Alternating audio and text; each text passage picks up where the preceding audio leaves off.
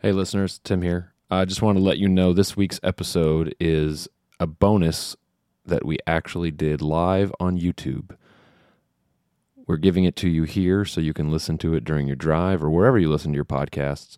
But if you want to see it in all its glory, including the special artwork reveal at the end, we do recommend you follow the link in the show notes to watch the video uh, as it was recorded on YouTube. So enjoy this bonus episode live stream Q&A on YouTube with questions from you our listeners, patrons and questions we got in chat while we were going for the first time ever. Hope you enjoy. Heroes rise, heroes fall.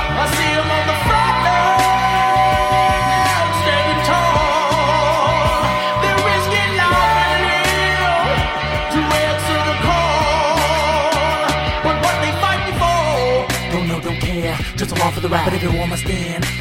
I'ma make sure I'm gonna win inside. Hey, everybody, and welcome to the live broadcast of the Dungeon Dads. What's happening? What's up? What's up? Oh, man, as always, I'm your DM, Tom Blaylock. You're listening to Dungeon Dads live and Watching. in person. Watching. We're coming to you from New York City, Los Angeles, California, Down here. uh, Charlotte, North Carolina, and Austin, Whoop, whoop. Texas. I'm joined by John Watson, Tim Carr, and Sam Frake. What's up, fellas?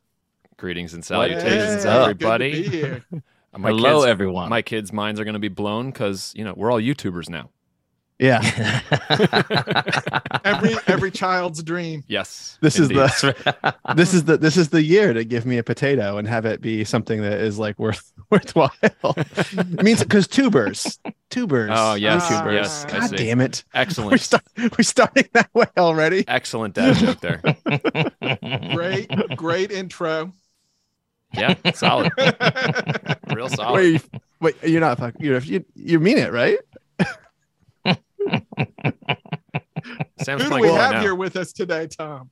Uh, no, I, I did that you, already. Sam. Yeah, Oh. Sam. Listen, use your ears for hearing. Uh, guys, uh, welcome to this experiment uh, of having our faces in front of you. Um, we just finished season three, Mhm. 80 episodes, some 165 hours that- did you do the of math? your lives of your lives lost with us. Um, and we have some really Enjoy. we have some yeah and we have some really terrific uh questions um yeah greenstein over here on the youtube chat says uh that we i promised him 89 episodes anthony this thing i don't know i i have a feeling we're gonna blow past 89 Yeah. I, I just i don't know how i can do it without I don't know. Do you think it's going to take slightly longer than you originally planned, Tom? I mean i just i i should know by now i should know by now how this How are shit you goes going to know when how many episodes it's going to take for this to finish? I mean, that's like an impossible task. I know you can predict how long you think we have to get from A to B to C to D, whatever, but like shenanigans. really bla- yeah really basic plot points you know i mean in my mind there's only like two plot points left in the whole campaign okay. um and so that means like 20 episodes like probably the way the You way just- we go you just never know. You never oh know. my god someone says you guys are so much better looking in my head that's Sorry why to we were never gonna do this Sorry to break the illusion, yeah everybody. it's why Sorry. we're never So gonna sorry. do this um, because back to audio just only. like just turn off our Yeah. video. just sh- schlumpy schlumpy radio faces um so so let's let's hit um let's hit the uh some of the questions here that we have prepared Yeah, we Is that got some okay, in fellas? advance. Thanks for everybody for Thank you submitting so Yeah, we early. appreciate it. yeah Question number one, Tom, what are you drinking? oh uh i am drinking kombucha and uh it's some homemade kombucha with um it's green tea and uh The- lavender The, the Zoom is messing with your. Sorry. It's. Um, it's uh lavender um green tea with uh this kind of weird flower called a blue pea and it's um it's a thai blue flower to make it turn this like beautiful purple color Nice. It's delicious, and it's and I and um Spencer uh Udelson got me to uh pick up one of these. Oh, what is it called, Spencer? Um, it's a thing to check the uh the alcohol content, and Oh, I'm yeah. chilling with 2.2 oh, there you go. right here. So I'm really I'm buzzing hard. Yeah, I was like, Tom, that's a little high, bro. That's a little high. it's a little high. You're It's making me nervous. well, All what right, questions? real- what other questions we got? questions. Who wants to kick All it right, off? Sam. Sam, you gonna do it? What you? Are, I've got the Discord ones. All right, give us a Yeah, Discord give one. us a Discord question. We can start with some patron Okay. questions. There's there We'll should be some with- perks, right? There you We'll go. start There you with, go. Uh, this this one should prompt a bit of chat.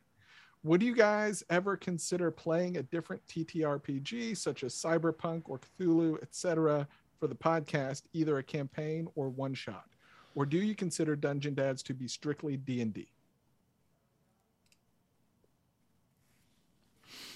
Hmm.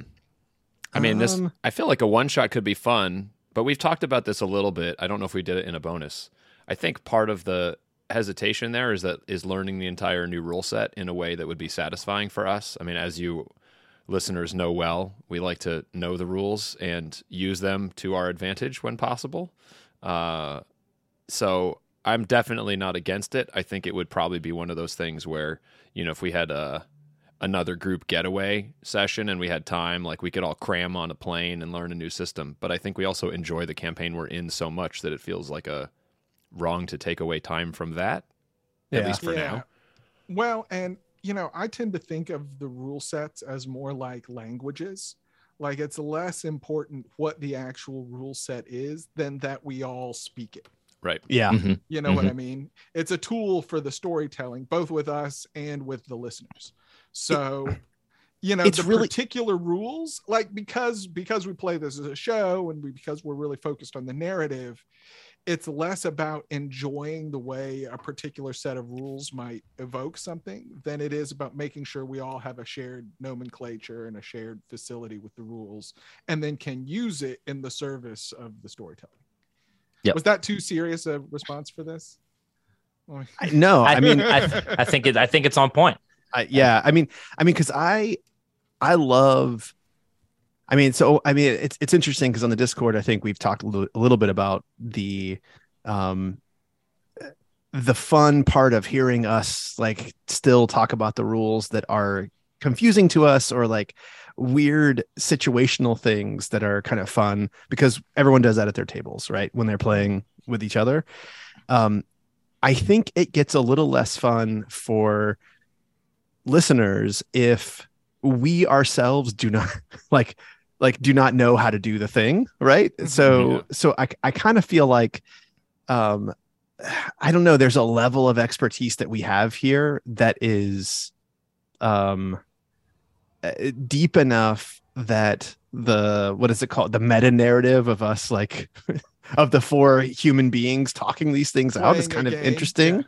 you know? Um whereas But, you know, it might maybe for not like be. a one shot or something where we're not as story focused, where we can work through some of the rules. You know, like hey, this is an, would be an interesting thing for people who are into Shadowrun or whatever. yeah You know, yeah Well, and that's Can that's what I was going to say. Like, something like that. Yeah. yeah, we we we work hard to make sure that we know these rules so well that it would be really funny, probably, to have a one shot of you know the dungeon dad stumble through Cthulhu, or you know something like that. You know, Right. where we where we try to make a story by not knowing the rules. When Uh, Sorry, John, you've succumbed to space madness.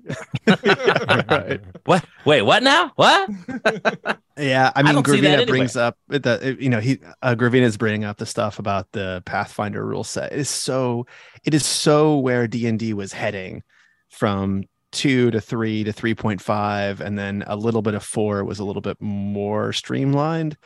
Um, but it's true, like I- like I, as you know, I've been playing you know the Pathfinder games on uh, computer and on the PlayStation like little by little over the last like five years and I understand the mechanics of Pathfinder now. It's just like I don't understand doing it at a table. Like I, I just it it just doesn't make any sense. There's so many different like you know the touch attack versus a regular attack versus uh you know that uh, I don't know. It, it's it's too much to be to seem fun. I I want the rules for people who don't love D and D to kind of like fade to the background a little bit. Um, Mhm. yeah. So All right. I mean, I would I consider it. I would I see consider something it, over here. Somebody says a second Patreon for Call of Cthulhu. Yeah. yeah. I mean, listen, like the what it, with us playing, the world is getting destroyed like every episode, right? That's right. That's right. and yet again, we have failed to stop the rise of the ancient one. Apocalypse ensues. Roll up new character. Isn't that like a foregone conclusion in Call of Cthulhu? Like you're not going to win the game. It's just see who lasts the longest, if I'm not mistaken. right. Which or or which is the one that goes insane rather than all the ones that die. Right. Right. Clearly, we know a lot about it. It's bleak. Yeah. Yeah. Um, here's another good one. Do the two campaigns exist in the same period of time? If so, will there ever be a crossover episode of Every War Must End and Mountain City Mayhem? Oh, this is very much a Tom Sam chat. Yeah.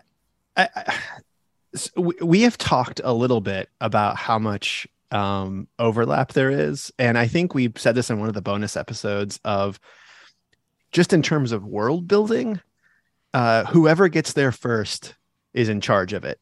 Right. So um, you'll remember that Helspeth came to the mountain city at some point. Um, it made me realize that like I had to get I had to get some some things set in stone about Helspeth because she plays Otherwise, a central role. Yeah, she plays a central role in the narrative of uh, Every War Must End. Um, I well, think and and that was also a thing we discussed about the uh, the Holdershek dwarves showing up. yes, that's right. Because anytime there's sort of a touch point of where this event happened in both campaigns or at a defined point in time, we've got to do a little sorting of, uh, okay, so is that gonna? Yeah, that's gonna work. Okay. Yeah, Holder Shacks Um, are off the Red Cloud Mountain, like for Yeah. instance, right now in our in our adventure. And if they are there, then it means that we have skipped time and we're beyond the events of Mountain City Mayhem. So I wouldn't do that to Sam because I don't want to make it any of that stuff seem inevitable. The more Mhm. of those well and that's so that's the thing about having the characters right i think having those touch points can be fun and um how was i going to say this like it, the more you have the more complicated it gets yeah, but when you do the actual characters crossing over then you're like oh well at some point then the other campaign has to arrive at this point right. and then you get into this railroading territory that is really hard to avoid Yeah. so. Um, that said, uh, I, d- I mean, Ionis is definitely going to go back to Monterre. I was about to say, I Um, still got to retake, you know, still got to retake the city. And uh, you know, That would be I fly. think I see I see Gravina saying he wants James Hmm. to uh, go and fight Milo. I think that can be arranged. That's not can- a, that's not sure. even Let's not forget. that's not even a we have- fight. We have non-patron listeners out here too. So let's you know on the on the chance that we get them to avoid subscribe to the City Patreon, or we eventually release Mountain City Mayhem to the public. Let's avoid let's avoid any spoilers for that campaign. I think it's safe to assume everybody's caught up on um, Every War Must End. Yeah, spoilers for every war must end up to episode 80. Right? Yeah. In this. in Yeah. this. Well, I mean, how about this for a spoiler? Um, I can't wait to see hear what this is going to I think James is. I mean, is the. I mean, of the pantheon of voices that I have that I can pull out at any moment, I feel like James is the uh the top. Yeah. Is like the tip top. Uh, so Listen, that, that question doesn't spoil anything. I just want to make sure we don't, you know, step into any territory we shouldn't for people that won't. the the only spoiler the only spoiler I'll give is James should never meet Milo because it wouldn't be a fight. Milo would just destroy him. I, that's just that's some Oh, bullshit, right? John, come thrown. on! Like, I mean, he's taunting. He's taunting his DM. Yeah. I've seen Absolute your, destruction. John. I, I don't need to remind you that I have seen your character sheet, and it's Well, not as about this? impressive as you make it seem. Uh, to date, what's the biggest WTF moment for your character that Tom has thrown at you? Oh, Or Tom, you could say for Mountain City Mayhem, if you can avoid spoilers. I mean, Um, I mean, mine's pretty easy. It's getting disintegrated. yeah, that was a pretty big WTF moment for sure.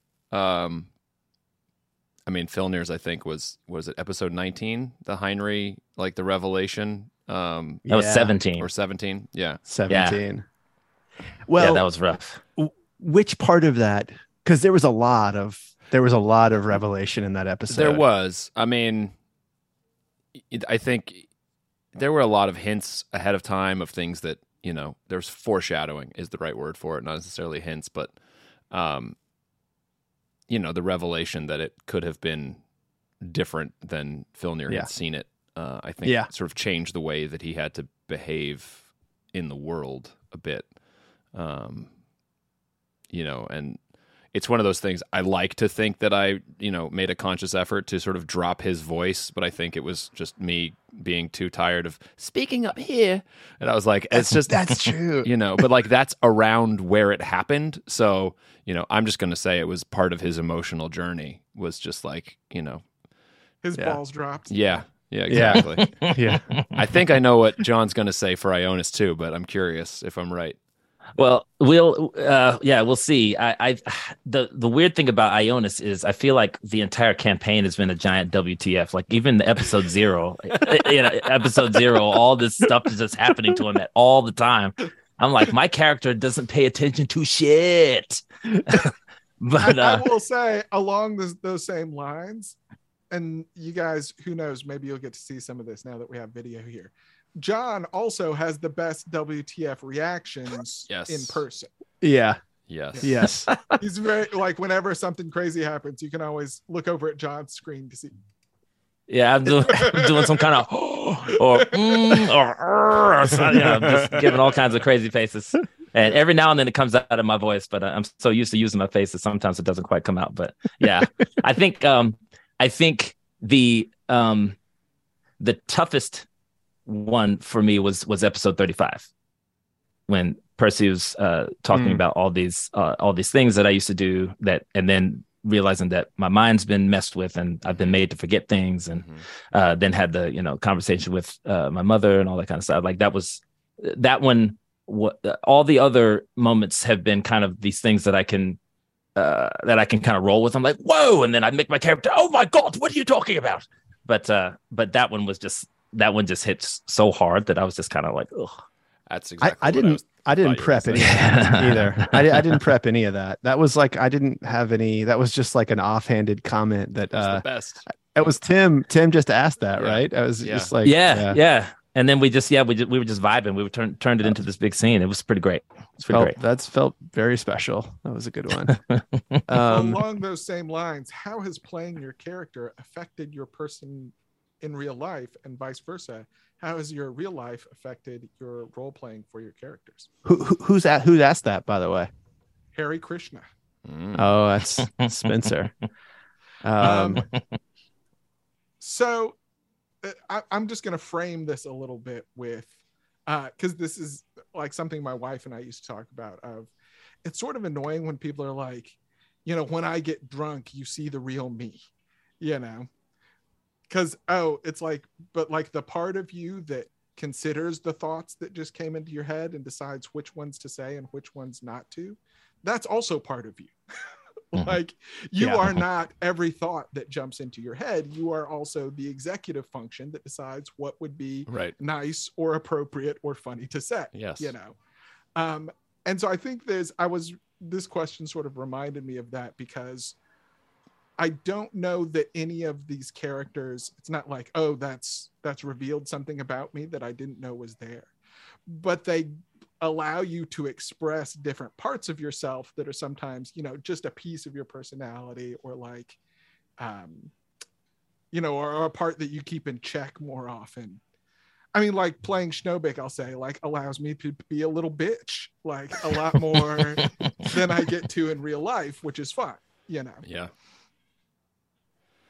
Yeah, I, I would I would agree. I, I think um I think the only th- there's there's been no change to my actual character, but but it, it I have been surprised at how easy it is to be so snooty um, because I, I, I, you know, I work really, I re- work really hard at trying to, you know, be a uh, the kind of person that is very much about what the group wants and what the group needs, and you know, trying to um, make sure that everyone can kind of come to a general consensus about things, but to explore the selfish side or uh, explore the uh, parts of me that don't like being outside or camping or you know things like that. Don't like being dirty. I mean that all, and then and then it's just so easy to do when I when I put the voice on. Uh, that it's it's it's just fun to fall into something else, uh, and it's surprising how quickly that happens.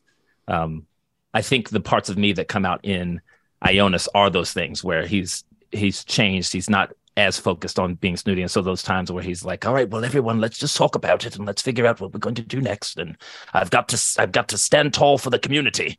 Like those are, those are more, those are more me than anything else. I'm not Do sure you- if anyone asked this straight out. Oh, sorry, you go first. Oh no, I was gonna say. Do, I mean, do you find? Uh, and this is. I mean, uh, Tim hasn't answered this question yet, but I want. I want him to as well. But um, do you find that you you can be uh, more your like normal self because you get to play around with these different personalities? Um, you know, like in other words, like I mean, I don't know, like if uh, I mean, Darbin is really nice for me because I am such not a like, let's just kill them all and uh, and like ask questions later kind of person. Yeah. Like, but I do have those moments when I'm in meetings and I'm like, oh my god, like I can imagine like you know this ending in some kind of like horrible catastrophe like like my my my imaginary world like takes over and i do find that like when i'm doing this stuff with you guys the imaginary world has a place Yeah. You know it's got a place and time and it's 8 30 p.m on a sunday night Yep. and and like i i do find that i'm more i think i'm more present um Mhm. in uh, a lot of a lot of my life this that's not really about like the character itself running into my daily life but it does change my daily life Yeah, I it, it gives you an outlet, right? I mean, I'm not a Yeah. violence Yep. forward person. Um, Yeah. and I think I think, you know, Filnir is mm-hmm. also not, but clearly not shy about getting there if he wants to, right? Mm-hmm. And then obviously Tarbuck is just like, let's go fight. Let's just go crack some necks for Yeah. you know, for those of you that haven't heard Mountain City Mayhem, he's a battle master fighter and, you know, is a dwarf that runs around with a giant sword or great sword and, you know, literally just hacks at things nonstop. But here, here is, I think, the common thread that runs through both of those characters that is very much a part of Tim's personality is like at a base level, practical, right? like this is the person who's going to, without emotion, do what is necessary to get the job done. that's true Uh, and that that is Tim is the uh, Tim is the master of all practical considerations. I think when it comes to this show. Mhm. I mean, it's you know not to take all the credit, but the live stream that we're looking at was all just going like, "All right, we got to do this. I'll figure it out. Like, yeah I'll put together some graphics and figure out how OBS works." And amidst all of the other stuff, and oh, well, we're here, so And- hopefully it's still working. And much like Phil there it was like, uh, well, if that's what has to be done, then that's what we'll do. You know? right, right, yeah exactly. uh, if we said we're gonna do it, uh, yeah, we'll make it happen. You know, um, we're dads, so we got to, you know, you make some promises. Yeah. So I- Yeah. I've got a question here, and then it, it has also I have a, an add-on to it. So Okay. the question is, if you each got to pick a new PC for each other to play in a campaign, what would you pick and for whom? Mm. But who asked that question that was from Angus Mason Five. all right on Discord. Um, but I'm gonna throw I'm gonna start off with an easier question. If you could reassign one existing character in our game to someone else, or to yourself, I should say, which Hmm. other character in on of Dungeon Dads would you want to play? Ah,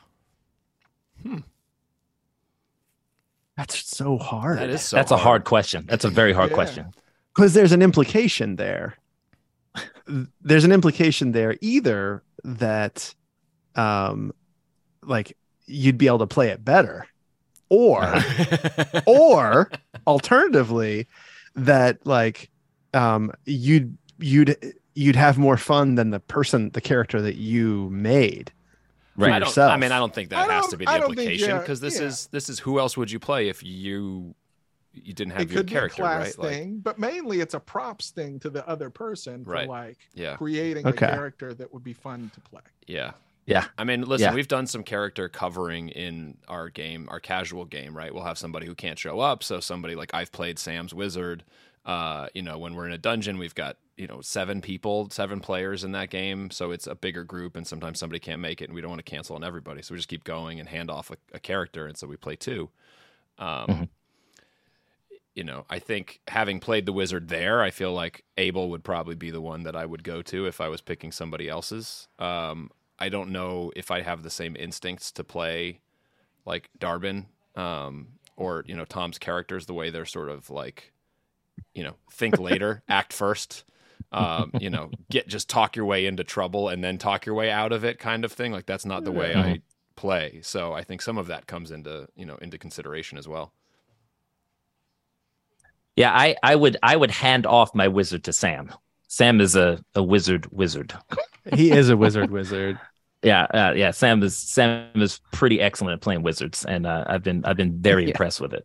So um, I would just I would just easily just be like, here you go, you can take my wizard. But uh, as far as playing, uh, as far as playing somebody, um, I I mean I had I had said a long time ago that I would have played Schnobik as a as a fighter wizard, and that's Yeah. what Sam decided to do. Yeah, John, Um, John John was a little hot when that came down.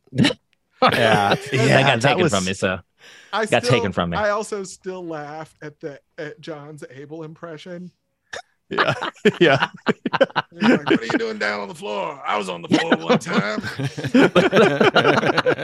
that, that was the other thing that I was going to say. As far as characters go, I think Abel is is the most unique character. He's one of the most unique characters I've heard in D and D, and an old crotchety. Because you know, if, if you're if you're playing a character in a D and D campaign, you you always want to play a badass, strong, super young person. And to to play a an old man that that might not be so great in constitution and who used to be awesome but is now like not as good as he used to be but will you know we'll remember. I'll remember it. Just give me a minute. Yeah, yeah, yeah. uh that I, I i thought that was i thought that was super unique so Well, and the concept that he was once a 20th level cleric, like that was Yeah. the concept, is that he is like Yeah. literally forgotten more than you'll ever know about fighting and and like divine spells and you know that sort of thing. Um, But he really he kind did he kind of he reminds he reminds me of that guy uh, on uh, Key and Peele, the one who uh, Decker. The, At the he was orgy? we- Mm, no, no, no, definitely not that one. oh, No, the guy the guy who had retired and then he was like, Decker, we need a recommendation. He's like, All right, you can. I'll, I'm coming back. He's like, No, not you, Decker. No, no, I'm coming back into it. I'm just as fast as I ever was. we just want a recommendation, Decker. Um, I think I would take I would take Milo. I just think that's that's fun for those of you who aren't listening to Mountain City Mayhem. Um, Bard, halfling, always trying to find the back line, even if there isn't Yeah. one. yeah, Mhm. yeah, Uh, talks a big game, you know, uh, and then has Runs- friends to back it up, and then That- runs that's for just a cover. fun- Help me! yeah, that's just Yeah. a fun dynamic to play. Yeah. yeah. I I mean just just because I I think no, I don't want to hurt anybody's feelings here, but I think I did think more because Tim got Filnir to me before anybody else had their characters to to to me. And so I mean, I think season three is showing this. I think season four is going to really show this that like some of the big arcs of the campaign are so tightly wound around Filnir. And this whole idea of like, I just couldn't figure out what a Hexblade Warlock really was. Hmm. Like, I was like, this doesn't make sense. Like, you know, like not just like the, the, the player's handbook concept or the Xanathar's guide concept of the of the hexblade, but also like you know you go through and you're like, wait, he like kills someone and he gets this spirit, like he gets a ghost to follow him around and stuff. And so it was so important to me that I like figured out how all that shit could make sense together. And so much of the campaign was built around unfortunately like the stuff that i planned was built around the idea of Filnir's character. And so I think I've done more thinking about Filnir and how to I mean, I'm, I'm not complaining. I like to hang out on the side and make salad puns. So well yeah, well but then Abel like you know that was you know Abel's big secret um was going to be a way for me to just keep giving well, and then For- Ionis ends up driving most of the plot. you Yeah, so- yeah Mhm. Yeah. yeah i think i think it was really well balanced and i i read complaints a lot of you know when you see reddit or stuff people are like well the warlock doesn't have much flavor because dms never take the whole patron issue seriously and i was like oh you get a better dm then I mean, it's, It's true. I feel like yeah. but there but but there is an a, an element of the mechanics of that class also dictate story points like you have to incorporate that into the narrative yeah. um, Mhm. you know in a way that you don't necessarily have to with other character classes Tom, do you know uh, Liquid R in um, in the chat? Do you know Elric of Meln- Melnibone? He uh, No. Liquid Art is pointing that out as the prototypical Hexblade Warlock. I'm not sure I'm familiar with that reference. I don't I don't Uh, know what that reference is He has I- a sword that drinks people's souls. It's it's it's good stuff. I recommend it. Nice. Okay. Nice. And meanwhile, Is- Tom is it a says book? yes to Butterpants. Yeah but Butterpants simultaneously. absolutely This is what happens. That's- how's that live even a question That's a, yeah But why was John not shot. asked? Is the question that's a that shot I at that's a shot at me. It's Okay. a shot at me. Okay. so you must know Cameron McCrary over there. Or... That that that guy that guy plays on my on my uh he's in my group that I was playing with last night. Ah, okay. and I uh, uh some, somebody was trying to do a uh s- a sleight of hand check and it was like a DC 10 and it rolled like like a 9 and I was like, "All right, I mean, I'll give it to you. You get it." But you steal he wanted to steal some I don't know why, but he wanted to steal some butter. Stole it, but it kind of slipped out of the pack and went all in his pocket and like went down his pants. And I mean look That what, what sounds like some of the best parties I've been to. yeah that's right yeah I mean, I'm I'm sorry. I I think I was answering the wrong question then. Uh, that kind of butter pants is fine. The other kind of butter pants is what I thought you were talking about, and it's hell yes. right. It's an absolutely. Do we have some questions we want to entertain from other uh From other Yeah. other sources. sources? So so Anthony Greenstein on Facebook, and he's also here. Hey, what's up, Ant? Um, uh, he asked, uh, "This is a weird one, and I don't know if it's for our characters or for us human beings. How many cards would you pull from the deck of many things?" I mean, depends on how bad that first one was, right? I think don't you have you, to you have to dec- you have to decide before you pull any. You, You have to literally have to, that's part of the way it works. Yeah. You have to decide how many cards you're going to pull, and you have to pull all of them one at a time Yeah. and resolve each effect in order. I can answer this for me, I for Tom I, Tom Blaylock. I can zero. answer for Tom Blaylock. Oh, really? zero. Tom Blaylock pulls zero. I I, mean, there's like some- my Oh, life a oh, lot. There's some terrible no, shit no, that yeah, comes yeah. out of that deck. Yeah. For yeah, you yeah. As an stuff, too. actual real life person. As a real life person, zero. I was going to answer for any character you have. Oh. The answer is how many cards am I allowed to pull? And I That's pull that right. many. That's right. Yeah. exactly. It's a good, it like look. It, it's a good way to die in D and D. Yeah. Sure. Like it's a very good way to die. Or your in soul It's a just good way to make everybody die. Yeah. Or your soul just gets separated from your body and is like millions of miles away on another plane, and you never actually die until somebody restores your soul to your body, which, you know, if nobody cared, would never happen. Yeah. It sounds Yeah. awful. Oh, I'm It's a good a way lot to ruin a, a good way to uh, really mess with a podcast, too. Just to like, Yeah. put Yeah. that in there Yeah. and just like, let's see what can go wrong and then how do you wrap your heads around this. I Yeah. like. I, I. I don't. I, I'll just. I'm gonna. I'm just gonna say it straight up. I like chance, but every time I've done one of those roll on the magic table or do that kind of stuff, I haven't loved the results. Just full disclosure. Wait, wait, wait. I can think of a With full City- disclosure. I can think of a Mountain Oh. City Mayhem roll. Mountain that- City Mayhem, Yeah. absolutely. Right. absolutely um uh but in our in our campaign like i was like i'm hoping you guys get some like some fat loot and you know it's it was kind of a whimper it was a little bit of a whimper this last roll um Well, There was, We'll see.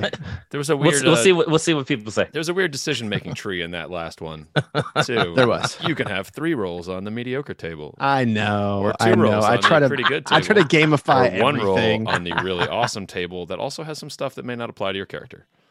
yeah. I am I am seeing a lot of questions about the goblin market, various forms Yeah. of it. People want to know. Um uh, like Adam is asking, what's the funniest moment for all of you, and why was it the goblin market in season one? Wait a second. Now, Adam, we've been, I feel like we've been pretty upfront about this on the Discord, but we haven't necessarily said it to the wider listening public about the status of the goblin market. Do you want to say anything about it? Well, do you want to say? If I had like a anything about it? soundboard or like a thing, this would be like, do we put in like a special buzzer? Is this is don't this the time? Can I can I say?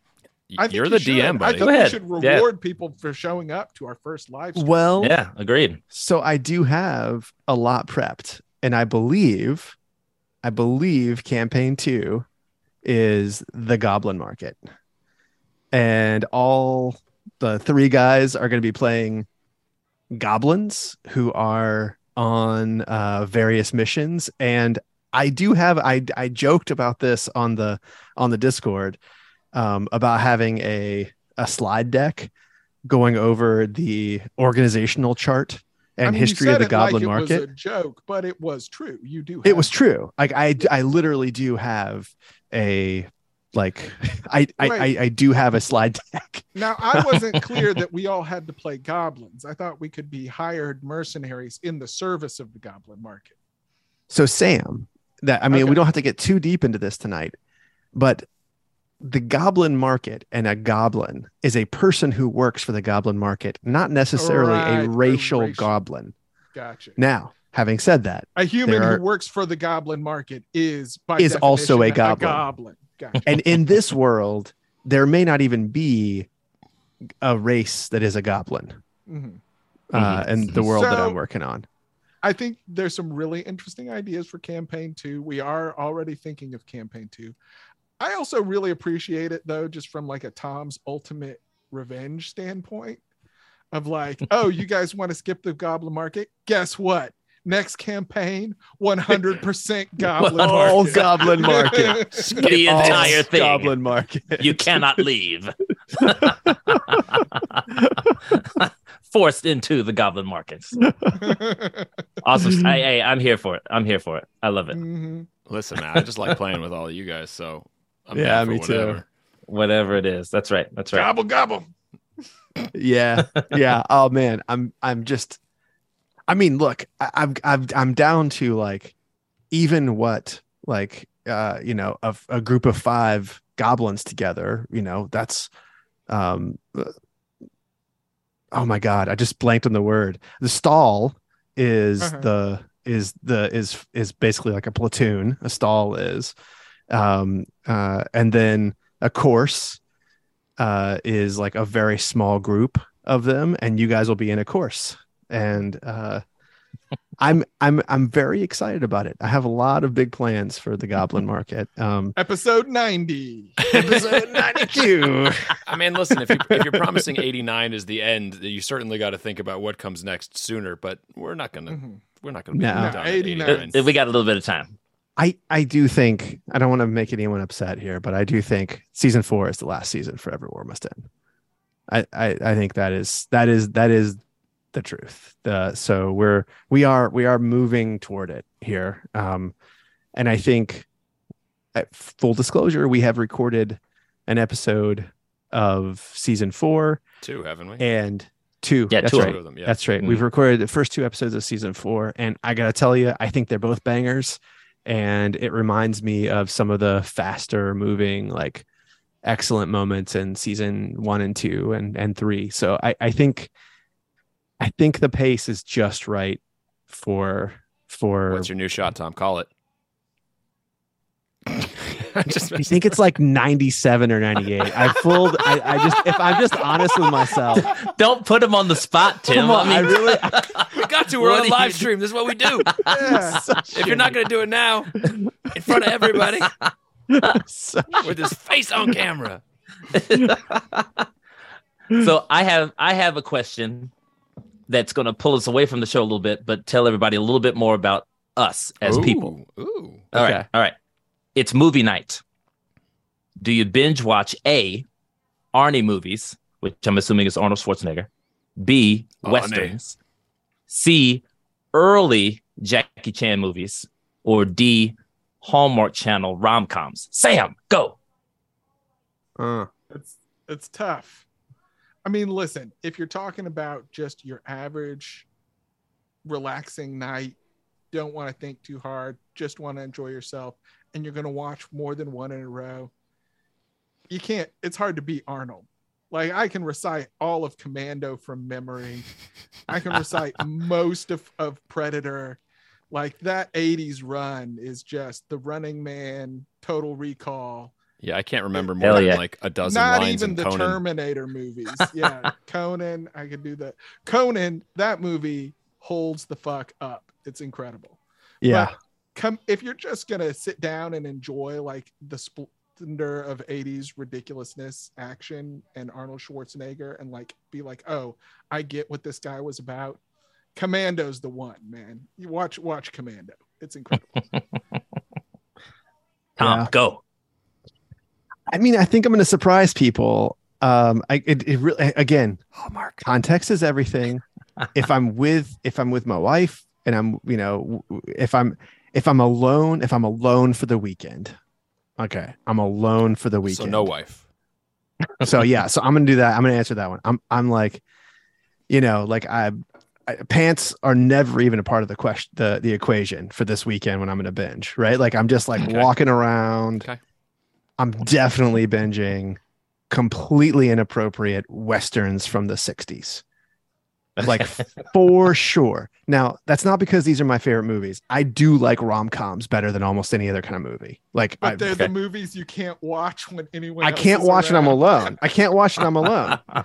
right? Like, like, oh God, what's the John Wayne, the the the, the Searchers? searchers, the searchers. I did I talk to you about this already? No, I just I knew exactly what you were gonna say. I, the searchers has one of my favorite scenes of all time, and it's like my NYU students, if they're watching this, I just I want to apologize to you for this being like one of my favorite scenes. It is after someone has.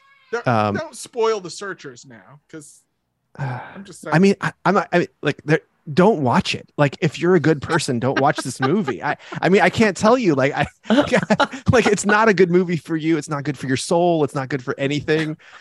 Um, but like, one of the guys has like unwittingly married uh the chief's daughter of this tribe that is like there and it and it's like it is a cr- tremendous scene by the campfire when he realizes what has happened that he has just been married it's funny but it's also like it's awful but like i can't watch that with my girls and i i would definitely I, that's how i would spend my weekend Hmm. 60s westerns All right, Big Tim. Uh, I mean, it'd probably be Arnie movies.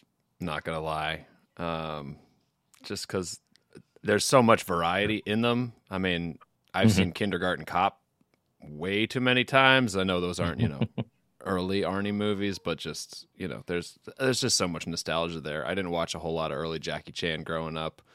You know, I'd walk Oh, in, did. my dad would be watching westerns, and they'd be like, "Yeah, okay, bye." Uh, and Hallmark Channel movies just not my thing.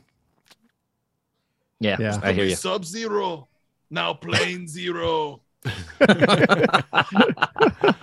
What about you, John?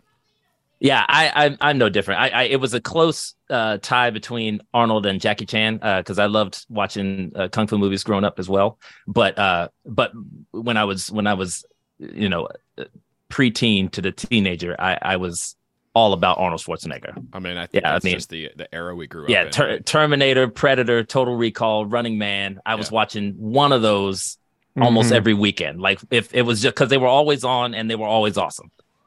And uh, so, yeah, I, I, they were. Arnold Schwarzenegger was the man. I mean, I don't know. I don't know what to say, but yes, Anthony. I think uh, I think Batman and Robin does count as an Arnold movie. It it does it does count. I'd even watch that if it was on in the background, The puns are absolutely terrible, but you know, which makes it all the more fun. Even even True Lies. True Lies was amazing. that that movie's good. Listen, I I saw Batman and Robin in the theater on a large handful of mushrooms, and I thought it was the greatest movie I'd ever seen. in my life. I was like, these colors are incredible. I was bright. feeling It's all of bright. the emotions, you know, like Arnold at one point cries, and then the tear like freezes and then blows away like a blizzard off of his cheek. And I was like, man, I'm feeling that right now, you know. and then I and then I went and I got an ice cream cone and I walked around the circle of the mall with all the old people for like three hours. Oh my god. Oh my about god. thought about what I'd been through, you know. All right. Can I move us along? Yeah. You can move us along, All right. please. Al- Although, wait, before you can move Oh, along, okay, no, I can't. I I did see True Lies on uh, a uh, on Laserdisc. It was like four four separate laser discs that you had to change out as you went. Um, yeah, That's how they Uh, go. yeah. I hope I hope everybody knows what Laserdisc is. There are a few But- few people watching that are a little younger than double-sided. They're like LPs made of Just- DVD, yeah. like vinyl. that's made the of thing, though. DVD. They're huge. That's the thing, though. You had to be. You have. If you're like six years younger than us, you don't even know what we're talking about no, right? because those things Yeah. were in and out. Yeah. Well, okay, good, because my horse is getting tired. and well, and the and the original ones, the Sony ones that were like it was like a two thousand dollar uh, thing. One of my one of my neighbors, a Marine officer, like bought one, and and he could there was no discs for it. You couldn't get them anywhere. Like when he bought it, but it came with a like here's what the laser disc will one day be able to do. And it was like uh it was like tron but like a disc. little better. It was like a little better than tron you know like a little bit like the graphics are a little bit better. And i didn't know it at the time but like here are all these marines and i'm like eight nine years old. My mom comes over. They're all smoking weed. I didn't i didn't know what it was. And they're like sitting there and they're transfixed. And i'm just like this is kind of stupid and then it goes black and it says insert disc two and i'm like oh hell no like this is this technology's not gonna work it was so terrible The picture quality's better, which is why it needed more discs. They didn't compress it. yeah as no much. i mean i That's- yeah, get it yeah. i the get pictures it quality was real strong. Um, Yeah, but yeah. um, for standard definition. yeah. Right. Uh, all right, I'm gonna move us along now, if that's all right. Uh, Okay. Yep. So Benjamin Aw in Facebook, it might be a short last name. I don't know. That might be the real last name. Uh, this is for Tom and Sam specifically. How do you decide on the level for NPCs or your big bad evil villains that create that you create character sheets for, and do you ever adjust the level to keep pace with the players? People So- will want you to decide on a level, never decide on a level. never decide on that I mean, if you're rolling up a character, though, don't you have to know that for the number of spell slots they should have? Like, I I mean, I, I know you can obviously plus or minus it. You can you can fudge it a little bit as you go, turn the dials, I mean, so to speak. I I definitely use CR as like challenge rating as like a rough approximation, but CR is designed for four a party of four, and we deal with party of threes, parties of three, and who will just wipe the floor with with anything of appropriate CR. yeah So it's it's really you have to like almost double like the total CR of the encounter. Part of that is just because you know Tom accepted we're playing sort of optimized characters uh, work well together and have some synergies and things. Um, and you know who have all have some crazy magic items and things like that. But the other thing is we tend to because of you know sort of story considerations we run short adventuring days like it's Yeah. very rare that you're going to have you know four combat encounters without Right. a long rest uh, which those things are designed around which also you know makes casters a, at a little bit of an advantage i think on our shows but um you know we're tending it's more fun to sort of go all out every fight yeah uh, which Yeah. means Yeah. you kind of have to like crank up the difficulty level on those guys. Yeah. Also, generally speaking, I will raise the damage and lower the hit points yeah Aim for the Uh, glass cannon paradigm. yeah. yeah Yeah. because because a two hour fight where you guys are chipping away at each other's health is not as exciting as you know oh that guy just took a giant chunk out of your hp Right. okay we've got to kill him next round Yeah. Yeah. Yeah. I guess so. The Same. question, the question for this a little bit, just to, to jump in, is like, would you do the same if the campaign was not a podcast? no No. Yeah, I so I wouldn't um but but so for me I'm a little different from Sam I think uh and part of that is that I think Sam started DMing and we talked like we all talk about this stuff to see like what works and what doesn't work and uh, like I think John was doing this when he first started DMing also is like we were rolling up characters we were like figuring out what was in rooms that like no one went into. Like we like you know it was like a chest. It was like chest D1 and it's like sorry you don't get chest d1 because you didn't go and find this like secret room or whatever. Mhm. and then at some point i was like oh my god that's so much prep. And also i mean you know the, the like if i want if i want if i want john's character to find a sword like like i want him to find it and i'll reward him by giving it to him sooner rather than later or you know something like that but Mhm. like when they find a chest like there's a good chance that they're going to find that particular sword in there and the same thing is true with these characters so um i definitely um I so I definitely have characters that I rolled up that we're still meeting. So Havis Corvair is a an 18th level character. Um and I have had him rolled up since the end of season 1. Hmm. Uh Wow. Jesus Wow. of Waterdeep, like some similar version of him uh, as as early as like when was the Battle of the Briar? 21. Twen- 21 so like i had like b- before the battle of the briar i had him just in case uh like he was called in with bezalith right like i like i knew that was a possibility Well, here's another thing too, and I think Greenstein brought it up in the chat, which is talking about the action economy, right? And that because it's entirely audio, is not really conducive to having like 12 enemies in a combat Right. encounter, hmm. right right? So you end up having fewer, more powerful guys, but then it is really easy to get hosed by the action economy. No matter what the, you know, if you have one guy, no matter what the CR is, when you've got three uh, players who each get to take a turn, a lot can happen. right Yeah. Yeah. And and that's what I was going to say. As even as players, like the the mentality is completely different. Theater of the mind. You know, if if if you're if if we're sitting here and looking at a map that I've thrown down, and you guys have this whole map that you can look and and discover. You know, like you can each have your own mindset on where what what place you're going to go. Whereas theater of the mind, all the only map we have is what either Sam or Tom has described, and Yeah. you know, it, unless we ask the right questions, we don't know that anything else exists. You know, Yeah. is there a door in the back? Yes, there's a door in the back. Oh, now there's a door in the back. Okay, you know, the map just kind of recreates at that point. So yeah um, it's it's it's also easier as players to just kind of focus on what's in front of us and, and you know hook arm in arm and then just trudge forward with you know what's what's in front of us rather than um, thinking about exploring as much. It happens in theater of the mind, but it's it with when there's a map in front of you, it's like I'm definitely going to check all this stuff out.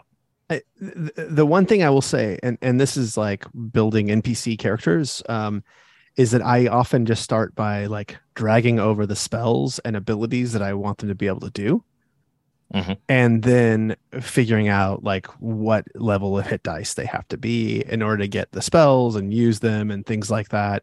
So I actually I usually start off with like here's going to be a really interesting encounter and making sure that a character is responsible for like his his or her part of that encounter and that might mean making one character that is um you know high level um really specifically thinking back to the battle on the dam um uh, where you've got the sort of main caster with four novitiates.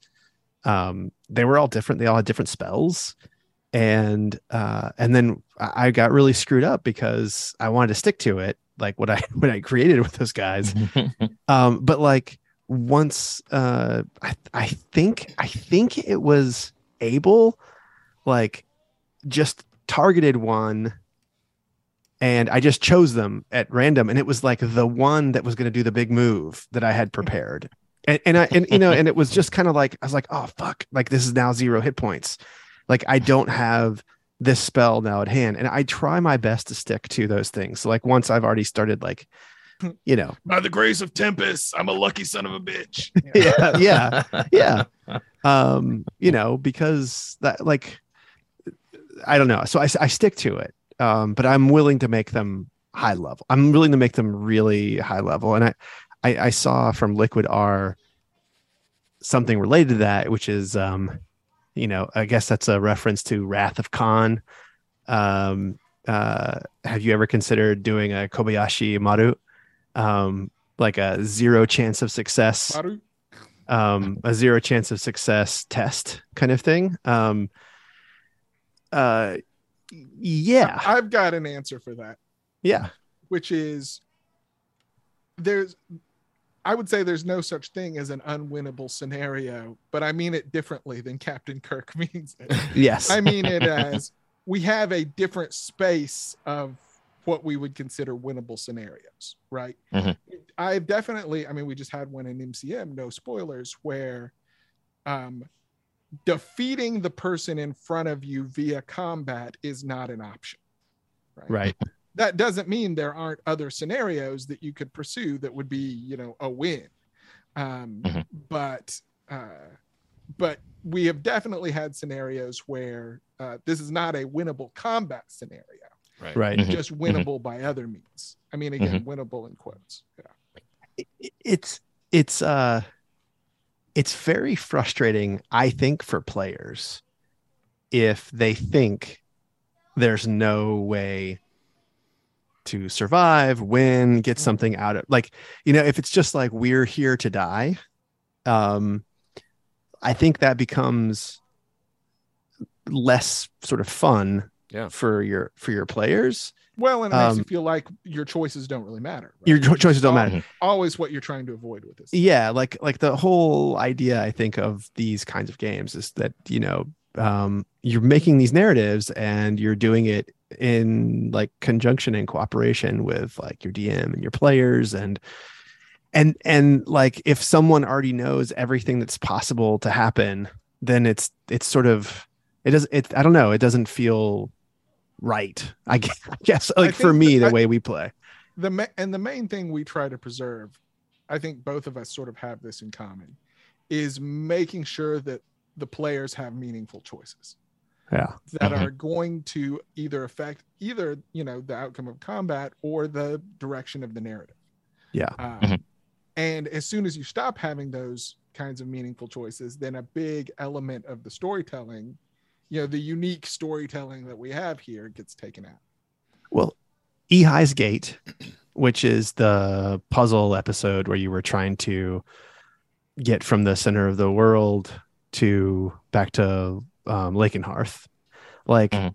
that's one where I had just built a puzzle, and there was you had to do the puzzle. You couldn't walk away from the puzzle, right? Mhm. So that's about as far as to the like railroad you know Kobayashi Maru that I can like Mhm. think of going to. Um and then there was a there was a way to get out though, but it was just it was um but oh we what's had to go through the the you had to go through it. You had to Mhm. go through it. Yeah. Um let's see. let's hit us with one more we got Yeah, a- I've- so got I a good have one? I have uh fun one let's do a fun Let's do a one. fun okay, this is then- from this is from Eamon. This is from Akshay's Oh, yeah. son. Um uh so he ha- he says uh is there going to be a second campaign? That's unanswered. Yes, it's the Goblin Market for sure. Um uh are Ionis and Filnir going to multi-class? Doesn't seem like so. it. We've talked about it a little bit in the so. bonus. I don't know if uh, I don't know if Eamon listens to the bonus episodes. Um, that was you know, Filner doesn't have stats to multi-class outside of anything that would also be a charisma class. Yeah. So Yeah. I think sorcerer or bard would really be the only options. I'm not sure bard makes a whole lot of sense. I've toyed with the idea of going sorcerer for the extra spell slots and meta magic, but I feel like it would take three levels to come online, and at this stage, it might be you know Yeah. that might be something I do like when I hit 17 for 18, 19, 20 if I get there and it feels right. But I'm I'm very much a player that goes with like Paladin. what makes sense. Yeah, but I don't have the strength. What makes sense like Oh, you have to in the that too. campaign based on the story that's happened, right? Like Yeah. I know Right. Tom's min min, but none of us are really min maxing. I think Yeah. characters in this because if I was, I'd be a hexblade with polearm master and great weapon master, and I'd be making a halberd, and I would literally be doing them crunching the numbers on how like how to make the combat more efficient. And I feel like Mhm. it's less interesting because everybody can do that, and everybody does that if they've played games with that character. Yeah. Yeah, and, Um, and with with the wizards, the the you, you don't you just don't want to miss out on spell progression. You know, you want Yeah. to get to you want to get to ninth level as as fast as possible. In well, my you opinion. don't. I've you considered. don't want to. I definitely want. to you talking about? no, you don't. You don't want to miss out on spell progression. I, I- I think I think in general, like I think wizard is great.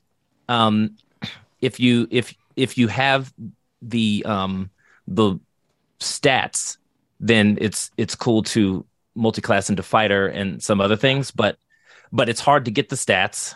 And you know, wizard is is best with uh, artificer because they're both intelligence, and um and and and if you have a high high enough dex, you could probably do fighter and go a couple levels. But I think Two that levels. Two levels of shepherd druid. You can talk to animals at will. you got to have the wisdom. At will, You got to have the wisdom though. change. I don't have the shapes. wisdom. All right. Well, look, I wouldn't I don't have the wisdom. But but here's the thing. You you also have to consider the kind of person who chooses to play a wizard and what they want to get out of it. That's true. Ultimately, yeah, that's what you true. want are those ultimate godlike reality altering powers. That's what you Yeah. that's why you play a wizard. Yeah. I want to change the world, You don't Yeah. play a wizard so you can swing a sword and wear medium armor. right? Well, You play it I so mean- you can time stop. Yeah. yeah. That's uh, yeah, yeah, and and it's it, it it's it, especially with from the role play aspect.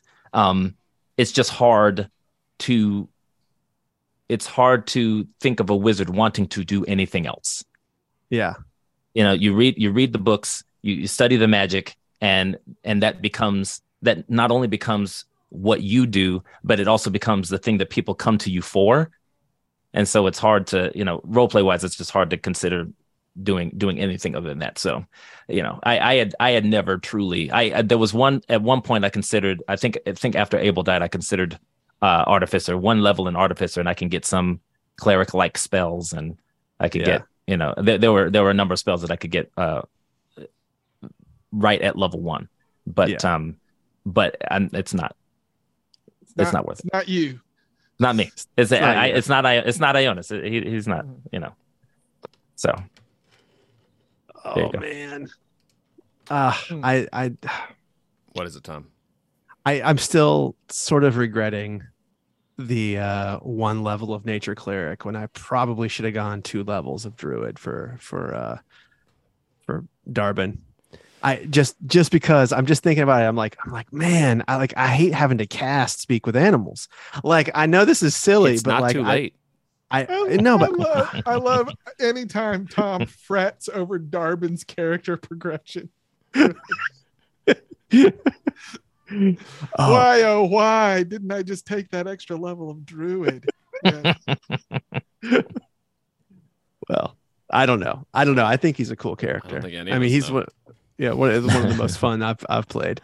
Um, All let's right. see here. We got another question, Uh, or should we make one? We have a couple of announcements. We got one. Yeah, uh, let's do the announcements. We got one fun Kickstarter. Oh, let's to do one plug. more. Uh, okay. okay. Well, We'll do- we'll So we'll save the Kickstarter plug. We can save that for the end, uh, and we have a special treat for all of you that can hang out to the end of this. Uh, we are going to do a reveal of our artwork for season four, since that will be coming up. Uh, we're still figuring out exact release date.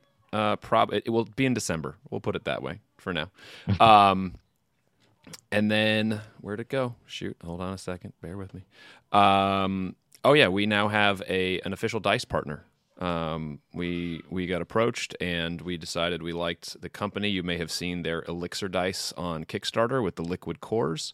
Um, the company is currently Metallic Dice Games, but they're rebranding starting probably Black Friday or December 1st, somewhere in there, coming sometime soon. It's going to be called Fan Roll Dice. Uh, we'll have a code for you guys to use. As listeners, you can get 10% off of dice purchases. Uh, there's also a free thing that they're going to include on the first 200 orders when they rebrand. So we'll make sure to announce that for you. It's a free uh, Mega Castle dice. Don't have more information than that, but it'll be fanrolldice.com uh, and we'll have a code for you and a we reference can use link that code too. in our show notes. Yeah. Yes, and we can use that code too. Yeah, we We're will. listeners too. We are. That's We are. That's right. And patrons. Well, and I don't want to get too far ahead of ourselves with this, but the the topic has been broached about Dungeon Dad's branded dice merch. We Yeah. can we can do it, but we have to order like 300 of them up front. I know. Mm. and then our We'd have to- right we now- have you to know- do a co-op You guys know we have merchandise. We're all rocking it right now on the on the YouTubes.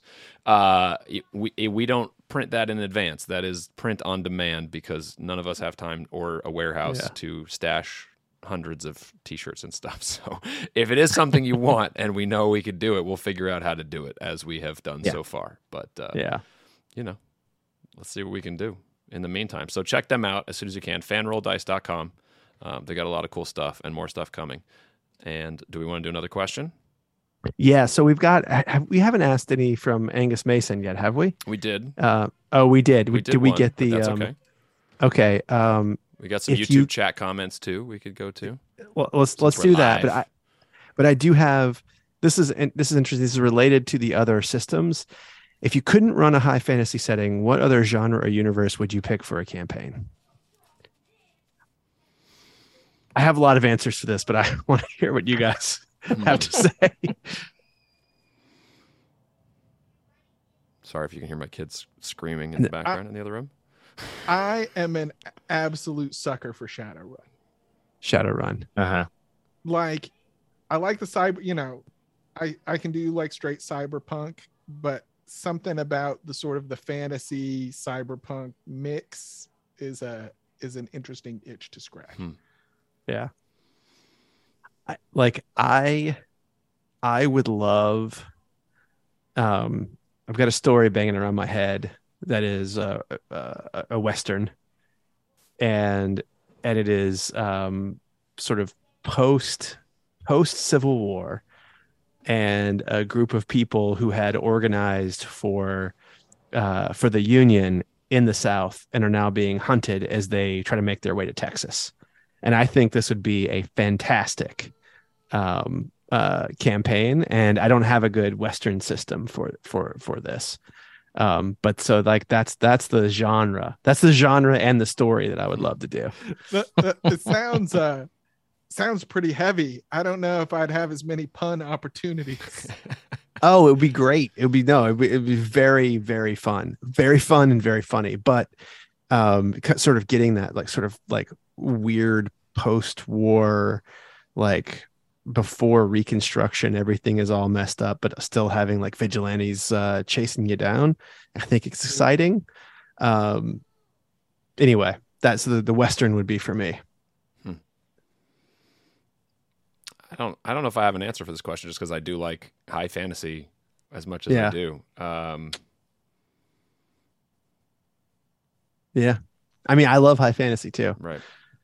But yeah, that's the reason I that's the reason I played this game is to be in the in the high fantasy world. Um, I I would do um, I would do like a you know if they if if they made this or if I took a crack at creating something like this, but I would do like a, a modern uh superhero type of campaign, you know, where you have all these high flying superheroes around and you're, you're trying to just kind of work your way in and figure some things out. Um, I'd probably play that. that that'd be that'd be chaos, but it'd be a lot of fun. I think. Yeah. Liquidar says I need to play Red Dead Redemption 2. Um, I own it and I bought it right when it came out. And then my PlayStation 4 crashed. And now I have a PlayStation 5 and I have never played it. I've never loaded it on on on the system. so Those I will games where you know this is going to be like 80 hours. Yeah, it's hard. Really tough. It's tough. It's really tough. Yeah. I still want to like see my kids. You know what I mean? I mean, you know what I mean? Like I still I still like my family. Yeah. It's hard to it's hard to like it's Hard to make- it's hard to carve out Hard to those hours. Yeah. Um, okay, Yeah. so Kay Shaw just asked a question in the chat. uh, and this is good. I can think of one for the DM side of things. Um, are there any books that you guys recommend that could be good for new D and D players that could help understand world building and character development?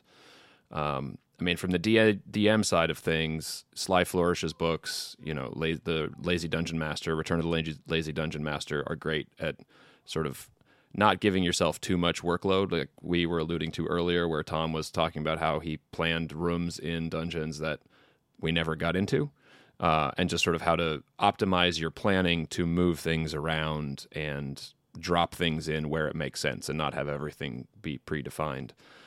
Uh, as a player, I don't know. I listened to a lot of uh, Dungeons and Dragons podcasts to kind of get a sense of how the game worked and the character building, and I think it really comes down to who you play with and the DM sort of helping you shepherd your ideas and and flushing them out and that kind of stuff and just getting into it. But I don't. Do you guys have a book that you recommend for that side of things?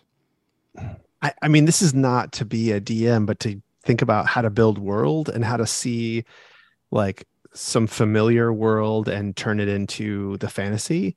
Um, I mean, I recommend this anytime anyone's asking me, but Jonathan Strange and Mr. Norrell is by Susanna Clarke is one of the best novels that is high fantasy um, that I've ever read, and and it, it it's written like a history book of of um, uh, Napoleonic England. England, uh, and it's um and it's and magic has disappeared from England for the last four or five hundred years, and it has a long history of it, and it is just like it's just coming back to life. It's a spark that's coming There's back. great adaptation of it that i mean you, you lose a lot of what makes the book really special but if you are anxious about dipping your toe into like a well a 900 page book uh, the the mini series that they made for bbc was actually really good too It was good. It was good. It, but it- it's it's literally just skimming the surface of what Yes. yeah that was one of those books that like i just i was like i was just devouring the footnotes and i didn't want to get back to i like i was like um my god i'm on page 600 like what am i going to do with myself this book is almost ending um, I, along the same lines, this is not a how-to book, but uh, I really love uh, the fantasy books of Joe Abercrombie. Um, I guess the first one you would The start Blade with is itself. Blade itself. yeah it's Uh, great and in a lot of ways they read like d&d campaigns sometimes where it's you know it's a party of characters who has to you know go do x y or z uh, but he comes at it from such an interesting angle and um, it's it's just a really good example of i think a lot of times with high fantasy stuff it can all start to feel sort of samey or you can fall into sort of the same tropes that everyone's familiar with.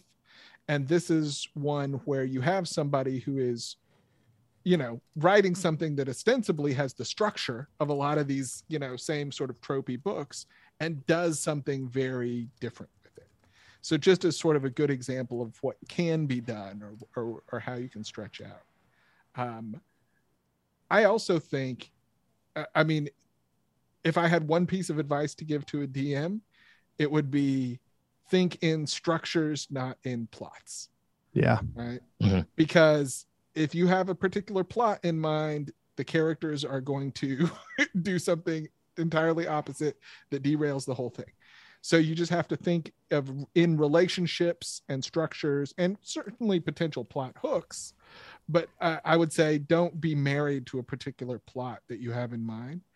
Uh, one piece of advice for players is to be active. Yep. Uh, Mhm.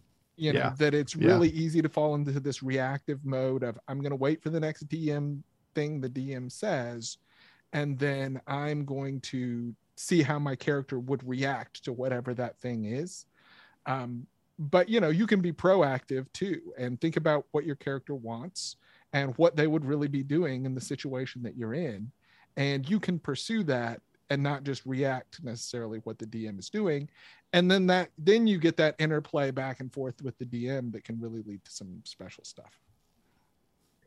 uh the last one that i'll say oh, sorry sorry john you have one too I I was, I was, I'll piggyback on Tim with the uh, lazy DM stuff. That you know they're real easy to read and they break things down rather than reading the entire DM's guide. Uh, they they break down a lot of the basics on how to play the game. Um, if you want to know more about characters interacting with each other and interacting with the world of D and D and how how you can uh, kind of flesh out cool characters doing that. Uh, any book written by R.A. Salvatore is is also awesome. All, all, the Drizzt Do'Urden books, uh, they you have this you have the story about this one character, and he just kind of goes through and runs into all these. These there's very creative ways that he runs into these iconic characters that come from D and D, and then they get into battle, and the battles are are written in the form of turns. You know, they're, they're written in certain per- paragraphs that have dots that kind of separate them. And it's like, you know, mm-hmm. this person is going in and they're fighting. And then all of a sudden, the guy jumps up and attacks. And then it's the next paragraph. Now, Catti-brie pulled out her bow and she shot, but she was thinking this. And then next paragraph. Then Wulfgar comes through with, the, you know, so it's it's just a really Yeah. interesting, you know, you have all this narrative. And then when they start fighting, time slows down just like it does in a D&D campaign. And it's Yeah. just battle, battle, battle, battle. Turn, turn, Yeah. turn. It's it's really interesting. Um, so and that R.A. was sort of Salvatore. your gateway drug, right, John? That was my gateway drug. Yeah, yeah. Yeah. So and so when we started playing the game, I knew a lot about the lore and about the world. I didn't know how to play the game, but I at least felt immersed in uh, the the world of D and D. Yeah, John knew the spells, a lot of Yeah. the mythology and the lore, and just yeah, The sigils of the dwarven houses. I mean, th- th- this is gonna sound. I don't know how this Nerblin or whatever. You were like, yeah, I got that. Yeah, this. Yeah, he's like, no, Snurf, Snurf It's Nerblin, it's it's, it's Svirfneblin. Smurf Neblin. Smurf Neblin. Yeah, yeah. I don't know. um eh, there's a book really short it's about theater um it's called uh three uses of the knife by david mamet and it is really excellent at um just reminding you over and over and over again that every time people are talking to each other every time action is happening you have to know what the drama is. Like you have to know what the Mhm. question that's trying to be answered is going to be. And it it also kind of reminds you that like having two people who want different things like in a scene is good. Having three people in a scene who all want different things is fucking magic. And uh and like I, I i feel like some of the some of the books that are just very specific about d&d they cover that stuff but like if you're thinking like a playwright then you really can create some really cool dra- dramatic moments for your players which i think is like what it's all about yeah.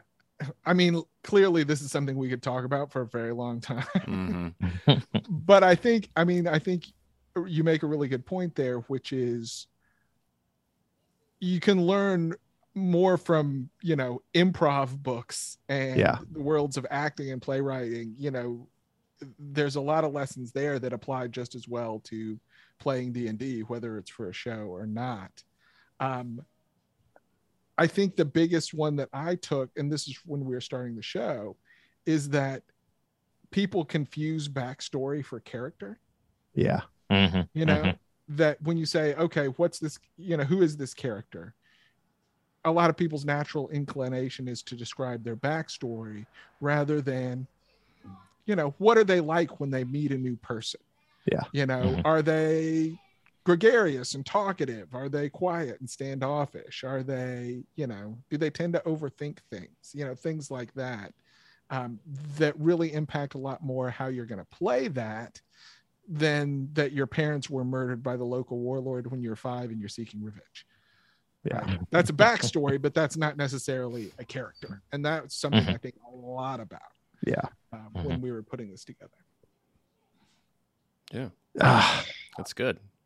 you guys want to play I think so. we Well, let's- I think it's time to play.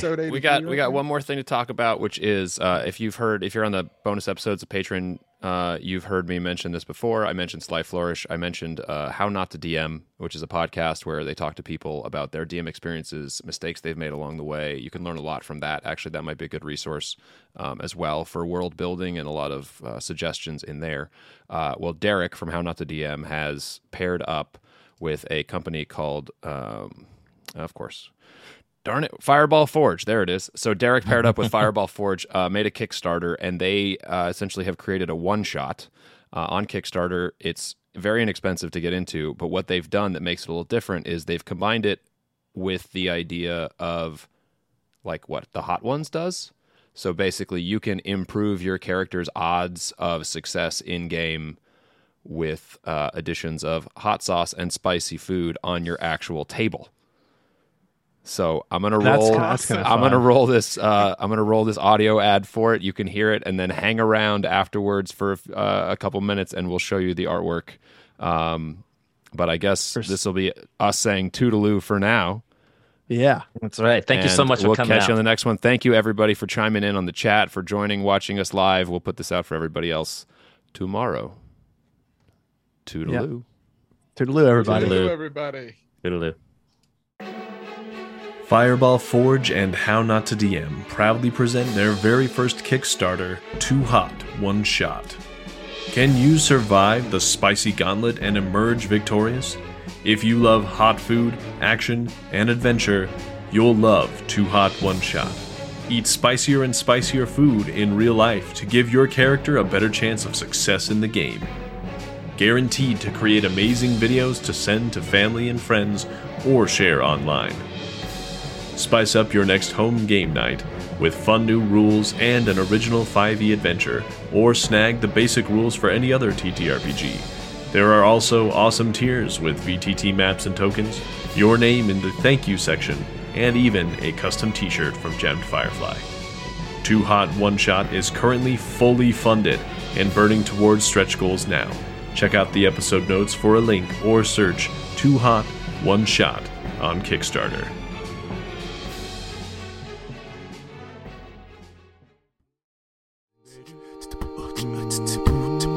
Baby.